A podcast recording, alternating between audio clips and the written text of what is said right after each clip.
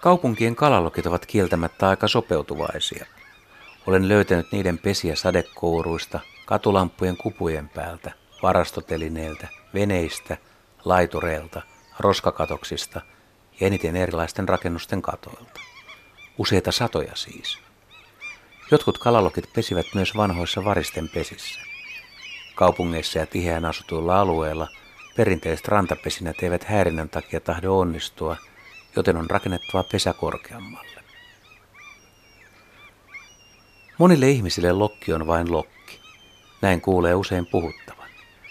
Tämän kevään tehtäväksi voisi ottaa hieman syvemmän tarkastelun.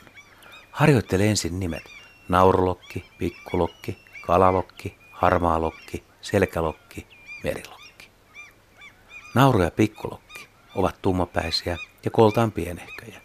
Selkälokki ja merilokki puolestaan tummaselkäisiä ja suuria.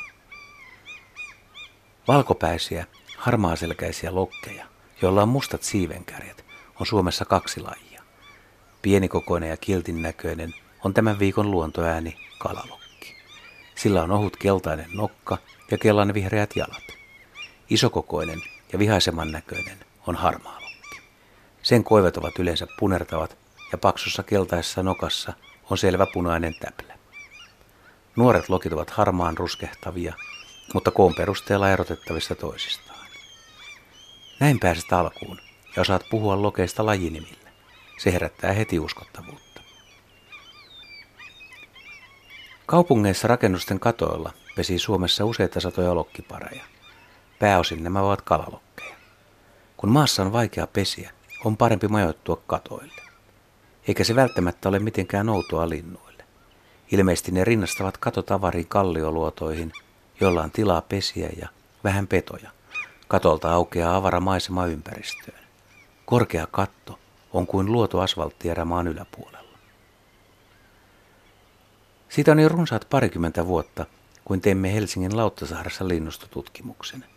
Havaitsimme tuolloin 85 kalalokkiparia rakennusten katoilla. Se oli 67 prosenttia silloista koko saaren kalalokkikannasta. Valtaosa urbaaneista lokeista siis valitsi pesimäpaikakseen rakennuksen. Harmaalokkeja pesi katoilla 40 paria ja myös selkälokin ja merilokin kattopesinät varmistettiin Lauttasaaressa. Tuolloin ajattelin, että lokit siirtyvät tulevaisuudessa laajemmin pesimään katoille. Näppituntumalla voin kuitenkin sanoa, että pesiminen ei ainakaan Lauttasaaressa ole ryöstäytynyt käsistä. Osa syy siihen on todennäköisesti kanahaukan kotiutuminen kaupunkilinnuksi. Muutamana vuonna seurasin, miten lähialueen kanahaukka haki kalalokin ja variksen poikasi omille poikasilleen. Se oli ihan yhtä helpon näköistä puuhaa, kuin olisi käynyt marketin kalatiskilla ostamassa itselleen sapuskaa.